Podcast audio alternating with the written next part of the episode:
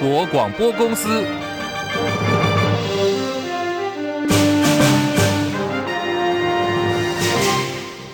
大家好，欢迎收听中广新闻，我是黄丽凤。新闻开始，先来关注的是美国又爆发了大规模的枪击事件。有多家媒体报道，在美国国庆日周末假期过后，费城西南部的金赛辛地区三号晚间发生了大规模的枪击案，至少有八人中弹，包括有两名是青少年，其中四人宣告死亡，另外四人受伤。警方说，枪手已经被逮捕了。这名枪手穿的是防弹背心，持有一把步枪，还有一把手枪以及。备用子弹，在街上行走的时候，无差别开火扫射民众。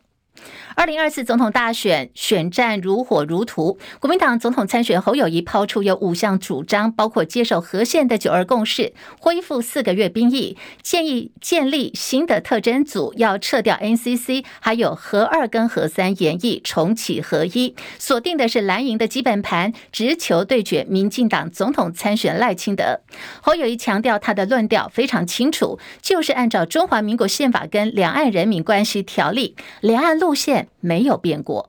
我接受合乎中华民国宪法的九二共识，我反对一国两制的九二共识，我也坚决反对蔡英文污名化的九二共识。我所谓的中华民国宪法的九二共识，它的内涵就是两岸互不承认主权，互不否认治权。好，对此资深媒体人黄伟汉分析，这些议题又狠又辣，是金小刀正确使用方式。民进党立法院党团早上开了记者会，回应相关的议题。民进党立委庄瑞雄质疑侯友谊现在说法大转变，显然是要全盘接受马英九主张。庄瑞雄还说，过去他很佩服民众党主席柯文哲，在二零一一年十二月所讲过的“九二共识”就是下跪投降，而现在这句话要送给侯友宜。民众党总统参选柯文哲今天则是反酸，思思有两种，侯侯有三种。他对九二共识不太清楚，而在经过了侯友谊说明之后，变得更加不清楚。就是这样的，九二共识哦，本来我就不太清楚了的，不过经过这个侯市长的说明以后，我现在是更不清楚了。因为哦，这跟人开玩笑，就人家说思思有两种，侯侯有三种啊，就是说。在九二共识有中华民国的宪法的九二共识，一国两制的九二共识，还有蔡英文的九二共识。我觉得一个共识就好几个版本了，所以结论是这样的哦。我还是维持我一贯的主张的哦，内容比标题重要的哦。就说两岸之间还是实质的交流应该先恢复的。好，我们所听到的就是柯文哲的说法。那么，总统大选蓝绿白三卡都还是加上的郭台铭四卡都。今天有两份民调出炉，提供给大家参考。先来看的是网络媒体新头可所发布手机简讯民调结果。民进党参选赖清德以百分之三十二点七七支持度领先了柯文哲的百分之三十点七四。国民党侯友谊又是老三，拿的支持度是百分之二十一点三一。值得注意的是，柯文哲总体支持度已经突破三成了。在过去，国民党选战优势的桃竹苗、花东地区都已经取得明显的领先。另外一份是来自于正国会赖清德百分之三十四居冠，领先民众党参选柯文哲的百分之二十五。而国民党的侯友谊还是老三，他拿的支持度是百分之十七。如果红海集团创办人郭台铭也加入选战，那么赖清德百分之三十一领先柯文哲的百分之十九，郭台铭跟侯友谊则是打成了百分之十五平手。好，我们来看。看郭台铭最新动态，昨天他南下力挺台南、高雄六名国民党立委参选人，喊出回到江湖，被解读是为独立参选预留空间。我一定尽尽我的全力，尽我的经验，尽我一切的可能，让台湾改变，台改变才能带给台湾希望，对不对？我们希望大家来支持我，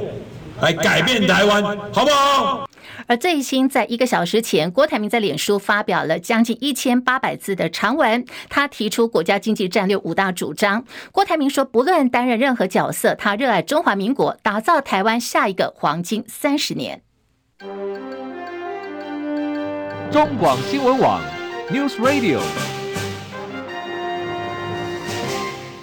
我们也有看到美国股市电动车概念股在欢呼当中，主要是美国独立日假期的前一天啊，美国股市提前休市，美股主要的指数全数都是收红的。电动车龙头特斯拉股价飙升将近百分之七的涨幅。特斯拉呢，在二号的时候宣布，第二季他们的交车量已经有四十六万六千一百四十辆电动车了，这个数字再创新高，表现超乎市场的预期，主要是因为受惠降价促销，还有美国联邦政府所提供的税负抵免。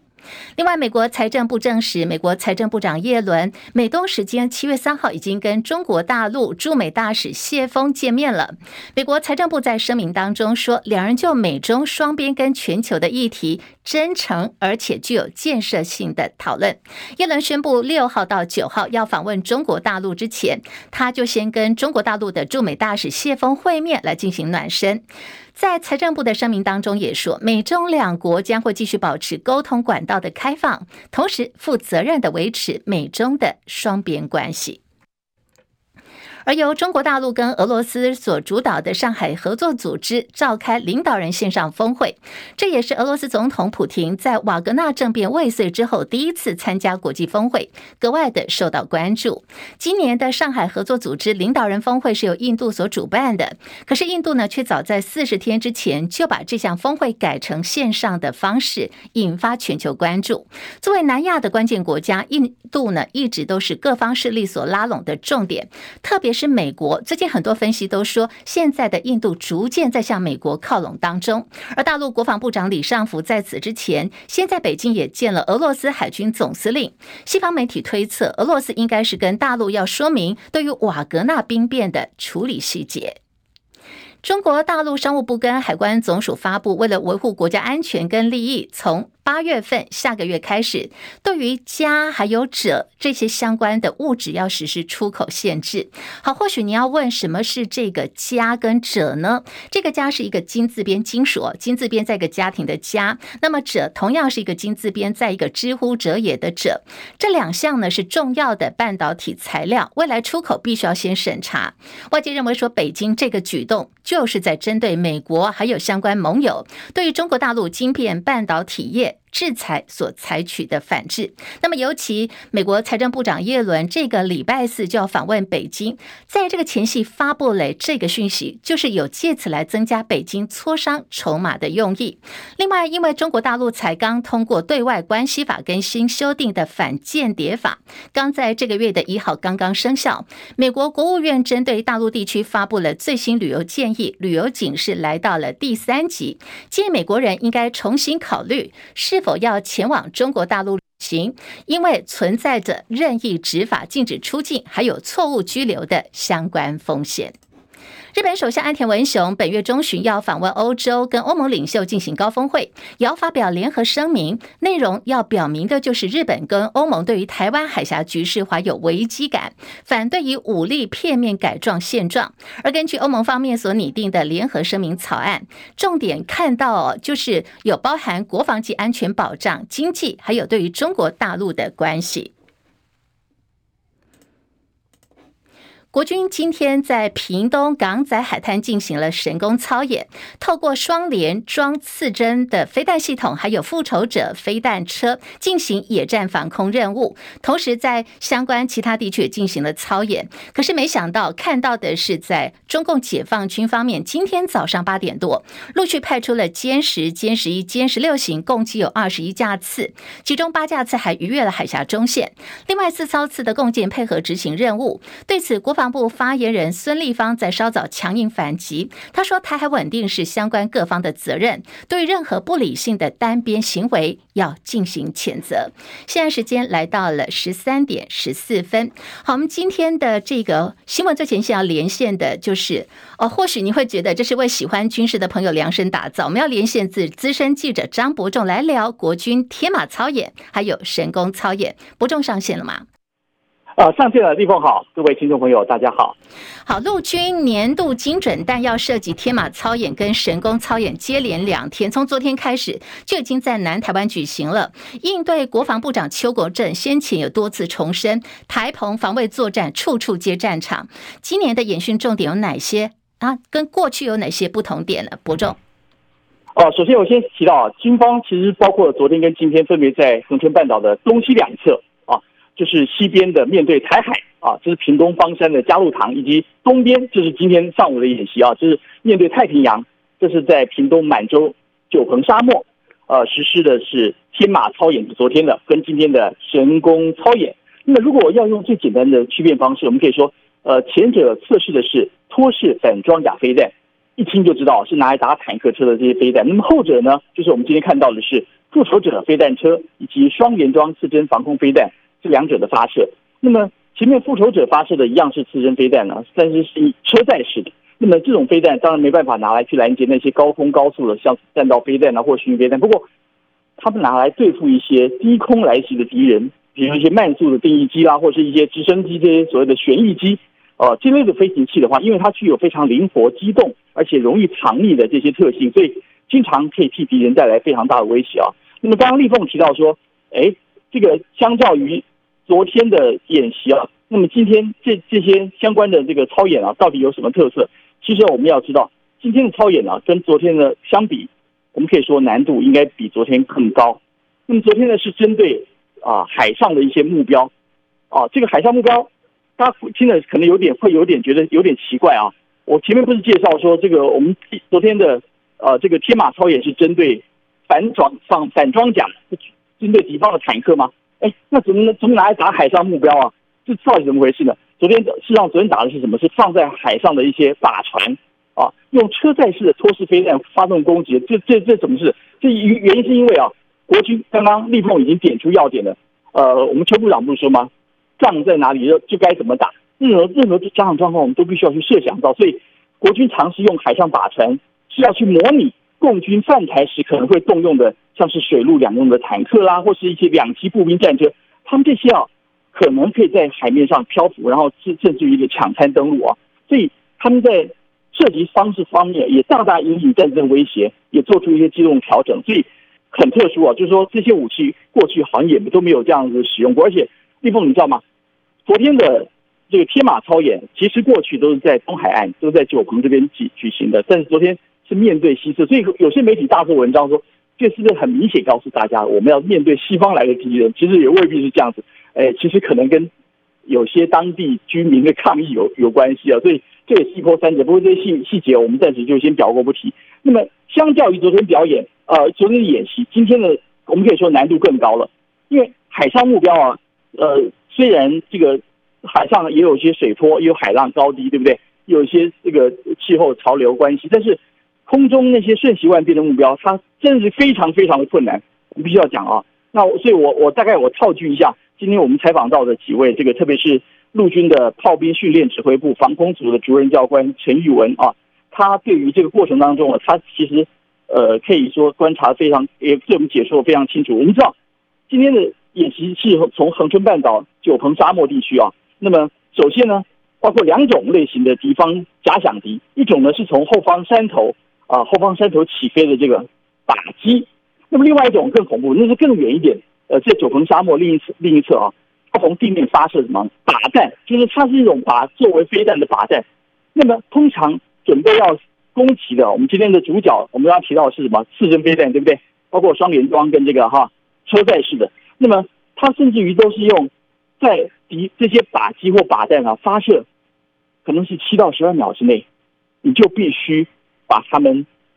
立刻完成了追瞄、锁定以及发射飞弹程序。给大家想想看，七到十二秒，而且那是这么快移动的东西啊，那难度有多高你就知道了。所以提到这一点啊，事实上今天的有人发现到，相较于昨天超过八成以上的这个命中率，今天好像这个命中率好像有人估计过，大概只有五成左右。蛮难的啊！当然，一方面军方强调说，这是因为他们都特地挑选，跟昨天一样，就专门挑选今天都是首次来执行这个实弹射击的官士兵，所以他们本身就是已经第一第一次啊，来自不同部队。那这一点其实也是有意，不是专专门把一些安排好的、准备的很漂漂亮亮的数据让大家来来来看。但是也有人观察到一点，就是不管昨天的演习或今天演习。他们都是在就定位，在固定的这个射击位置上射击。有人说不对啊，你这些东西，你如果有些要要挑剔的话，会说你要应战时的存活状况，所以你应该是那种就是随时随打随走，而且在神出鬼没，在每个地方都可能出现。你要模仿战时状况，但是，诶，军方要安排这种让媒体来参访，让媒体来拍摄画面。如果用这样神出鬼没，那可能媒体没有半个媒体能拍到画面的，对不对？所以这方面也可能是配合这个呃大家报道的需求，所以做这样调整。我想这点我们也也必须要了解的。我想这是今天观察的一个这个演习状况。好，伯仲最后一分钟，我们要请教你，刚刚有提到，就是呃这个制空啊、制海其实难度都挺高。那我们昨天有看到一些实际的影片，就是海上的靶船呐、啊，它第一时间其实没有能够命中标靶，甚至还出现有这种瞄错靶的情况。刚刚你有提到，其实命中率在今天看起来更低了。到底军方怎么说呢？你在第一线这个近身观察，你的看法嘞？哎，其实有两种这个成文跟不成文的说法。呃，私下我们有问到一些人，他们提到说，哎，你知道那个靶船布在那边也是需要成本的，对不对？你如果第一发，因为他们那靶船可能都每一招靶船都被都被轰了好几次啊，因为后面他们一波一波，这一次就是有三波嘛，啊，一次只有就有三辆这个呃悍马车载着这个托式飞弹上来射击，这三这三辆每每一辆呢都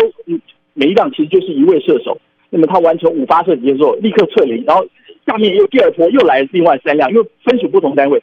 哎，如果第一第一次第一波的那三辆把上面指定那几个靶立刻轰掉的话，那后面人是没靶可打了？所以他们有人说，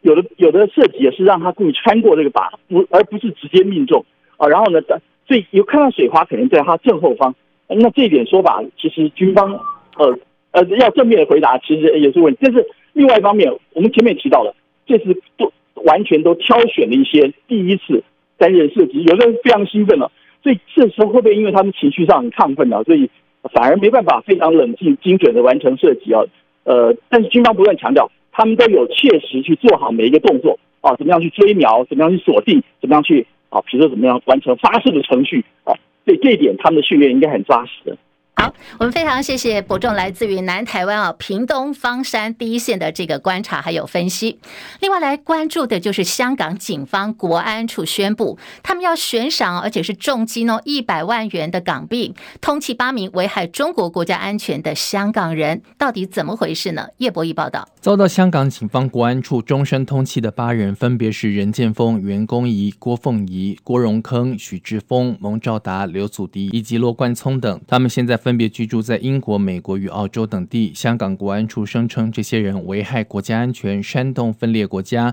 以及要求外国制裁中国与香港等。香港政府并且悬赏一百万元港币，同时声称，无论天涯海角，一定要终身通缉这八人。据香港电台报道，香港国安处总警司李桂华表示，国安法具有域外效力，与其他国家的法令相同，符合国际法原则。香港警方有责任依法追究在境外触犯香港法律的人士。李桂华也表示，国安处稍早已经向法庭申请拘捕令，通缉这八名目前身处海外的香港人。而英美两国则是带头谴责港府。美国国务院发言人米勒谴责香港以全球悬赏的方式滥用港区国安法危害人权与基本自由。美国呼吁港府要立即停止悬赏行动与停止港区国安法跨国执行，也要尊重其他国家的主权。英国外相科维利则是表示不会容忍中方试图令人噤声的行动，英国将守护属于普世价值的言论自由，同时也会声援遭到通缉的八名香港人。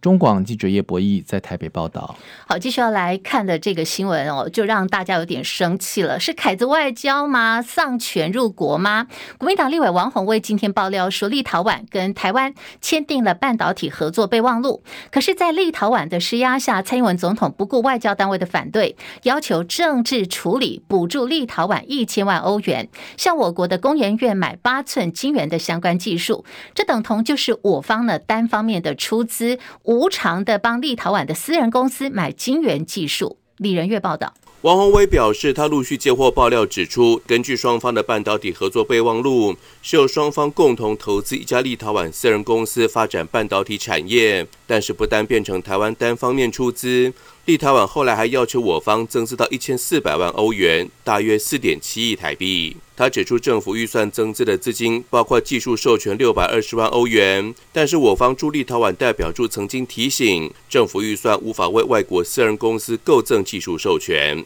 但是蔡总统却只是国安会秘书长顾立雄政治处理，最后是我方补助了一千万欧元，向工研院购买八寸晶圆的授权，就是由外交部出钱来帮这一家立陶宛私人公司来买技术。王宏威质疑，外交虽然有困难，还是有很多规定不应该逾越。他呼吁政府应该要检讨，否则他手上还有其他台湾与立陶宛合作案的资料。中广记者李仁月在台北报道。对此，外交部有回应了，说台湾跟立陶宛其实双方都有挹注金钱的，不过在刚开始的阶段当中，立陶宛的资金出的确实比较少。外交部发言刘永健说，台湾和立陶宛双方都有挹注资金。在初始阶段，立陶宛的公司相对资金挹注比较少，但是未来如果持续扩大合作或进一步开设工厂，相关的资金都将由立陶宛方面挹注。我方目前投入的资金是协助立陶宛建构基础的能力，建立研发中心的基本需求，设立半导体制造厂，动辄需要数百亿美元的资金相比，根本无法相提并论。